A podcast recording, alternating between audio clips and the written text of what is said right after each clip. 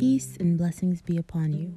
Welcome to the Ta'leef Podcast, a space where we aim to provide content and connect our spiritual hearts with community, love, service, and prophetic wisdom.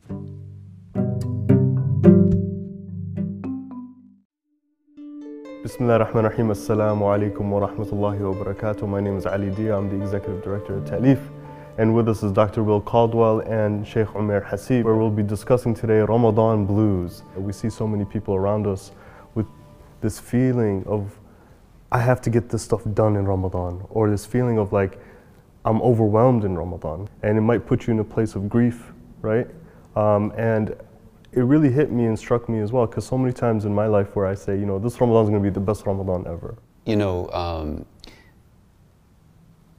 anxiety and depression are things that people are probably dealing with more profoundly right now than they ever have before. You know, I, I think it's important to address the fact that many people are coming into this month of worship carrying those things.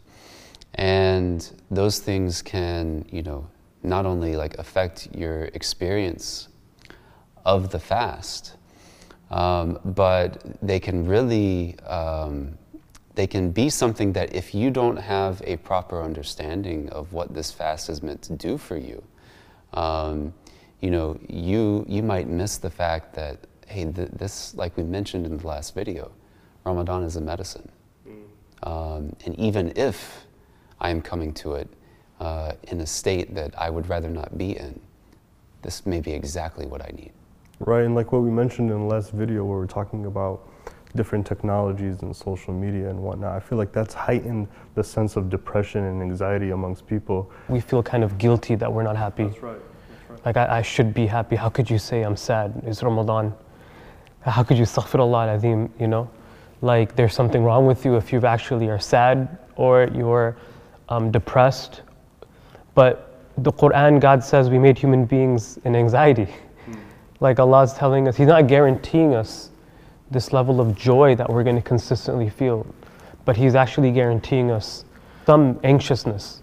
And it's interesting because, like, at some point in Ramadan, you might think less of yourself because you're not feeling as spiritual. Maybe, maybe you're just really bogged down because you're a mother and a father that has to take care of all the kids all day, right?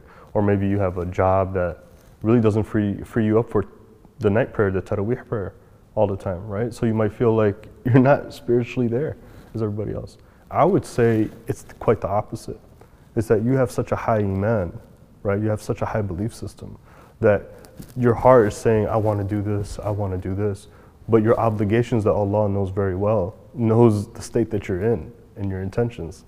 If you don't feel that spirituality at times, but you do it anyways, that might be the highest type of spirituality because you've, you've destroyed your, yourself. You've destroyed what's called this thing called the nafs, or you've gotten it out of the way. You're really not only doing it for God. Like, I don't even want to do this. But like, and how many of the companions try to get easy? they try to pay their way out of Ramadan. Right. For the, they were joking, can we just pay ourselves out of this? Like they understood that this is a very daunting task, let alone standing up in prayer, let alone reading a little bit of Quran. And God says in the Quran, we know, and it's, I believe in uh, Surah Muzammil, He says, like, we know that you tried to and you couldn't do it. And to paraphrase the, the verse, right? We know that you tried to pray, all, but you, you, you only could pray a little bit. We know you tried to give, but you could only give a little bit. And then He says, you don't do good except for yourself, you'll find it with God. Like, you don't do good. Like, this is all something that if you're looking for, like, this is a long term investment. And its joy and its celebration may not happen instantly. This isn't Amazon Prime, like Netflix Ramadan. You know, this is something that, uh, like, we may see the fruits of this Ramadan, per, God willing, 5, 10, 15 years later. You know, it's funny you say that because now, ever since I've been executive director of Ta'leef, I actually get almost sad around Ramadan, right? Because it, it's when the organization needs to work the most. It's one we need to make the most um, um, uh, funding, right, and support. So there's a lot of stuff behind the scenes. The people who work at organizations, their Ramadan, they're barely getting Taraweeh right? They're making sure Taraweeh is available for people i coming into the spaces, but they themselves are barely getting it in, right? They feel at times deprived of the reality of Ramadan and they get sad in it, right? But really, one of the things that I think about is what you really said, which is like, this might be the opening that you get later on in life. The fact that you helped hundreds of people, right, fast in Ramadan, break their fast in Ramadan, or helped hundreds of people pray in a space in Ramadan. Like the uncles that are in parking lots every Ramadan and they're waving this thing, right? and, and everybody's getting mad at them. They're not praying a Taraweeh prayer at all. You're thinking they're not getting sad, but they're sacrificing something inside of them that eventually gives them, I think, the ultimate station. Right? Uh, but that's to say one thing like you submit where Allah has placed you, right? And you submit in the position of Allah, which is completely what our tradition says, right? In the end, it's like, it's a tradition of submission, right? It's okay to be sad. It's okay to have grief.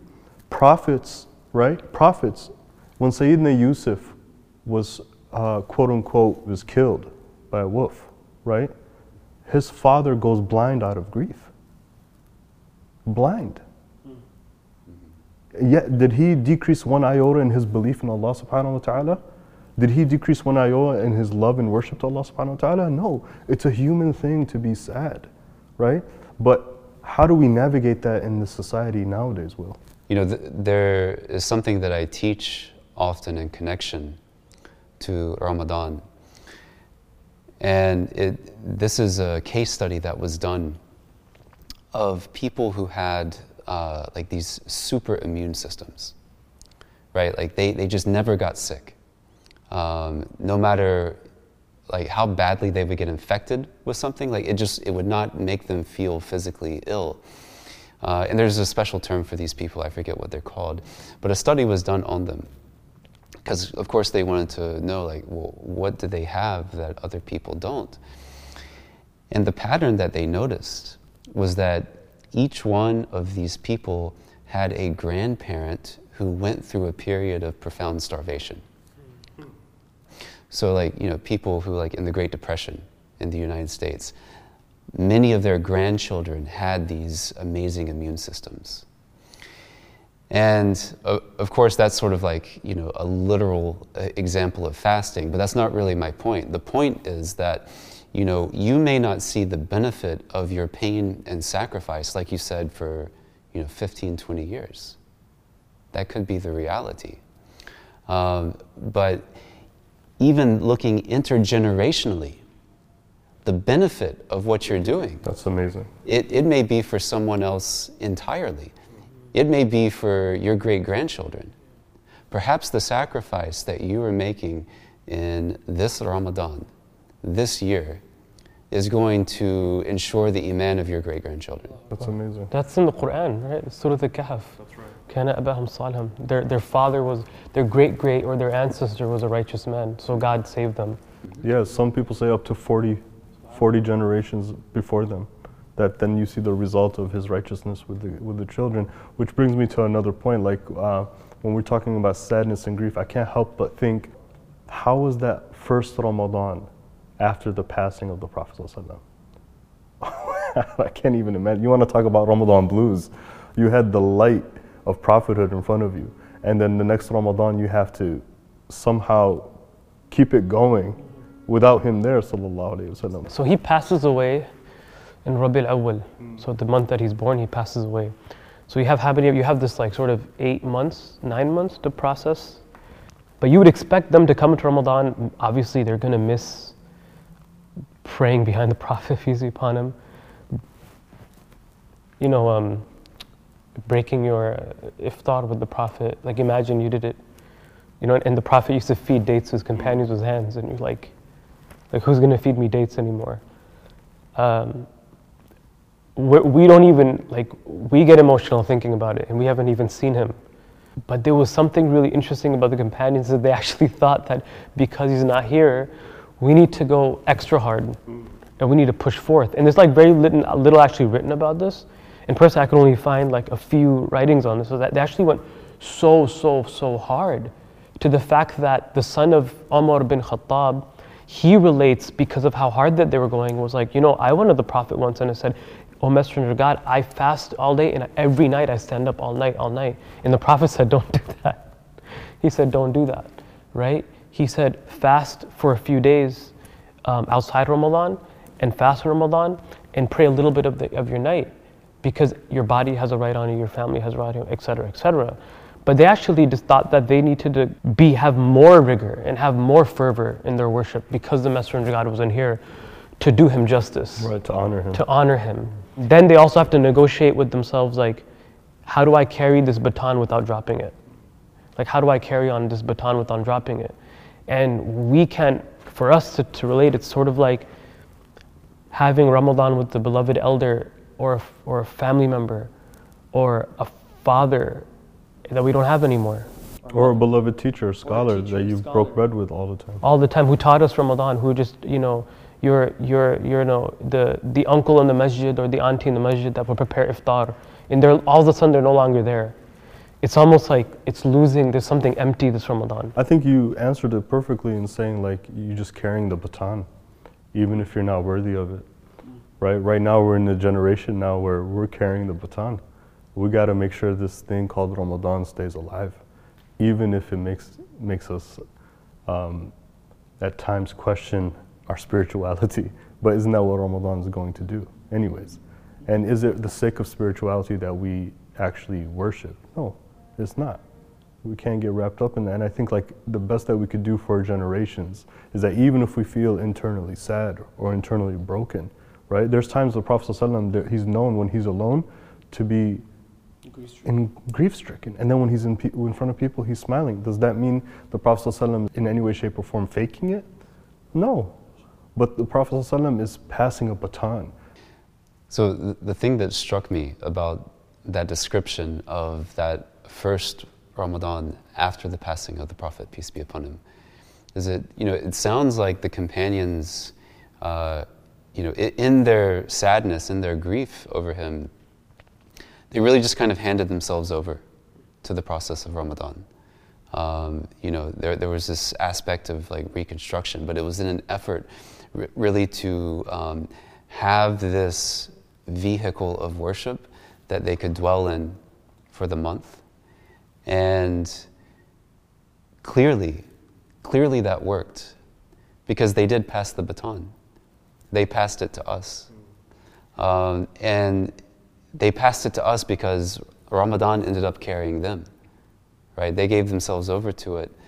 And the effect, the, um, that I think that thing that we are all looking for within the month, even if it was somber in nature, it ended up carrying them because we wouldn't be sitting here having this conversation about Ramadan right now if it hadn't.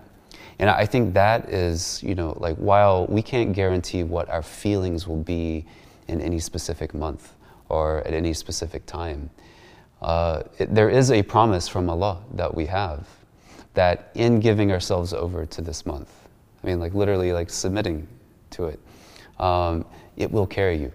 Your ibadah, your worship will carry you. And it will carry you to somewhere that is going to be better than what you expect.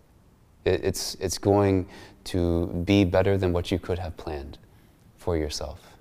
And I, I think that is, you know, for those of us who are maybe entering into this month with a sense of sadness, that, that is a seed of hope. Inshallah, all of us this Ramadan, Allah will allow us to grab that baton firmly and pass it on to all the next generations after that. So hopefully 40 Ramadans from now, that they, inshallah, uphold this sunnah, uphold this love, and submit to what it is that the Prophet ﷺ brought fully and beautifully. Jazakallah khair. My name is Ali Dia. I'm the Executive Director of Ta'leef, and Ramadan Mubarak.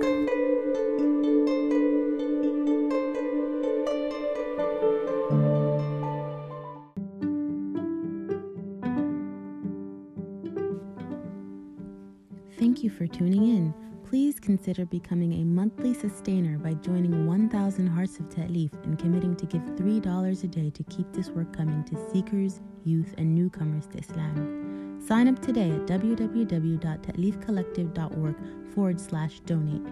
We hope you enjoyed the variety of sessions available and hope you benefit immensely.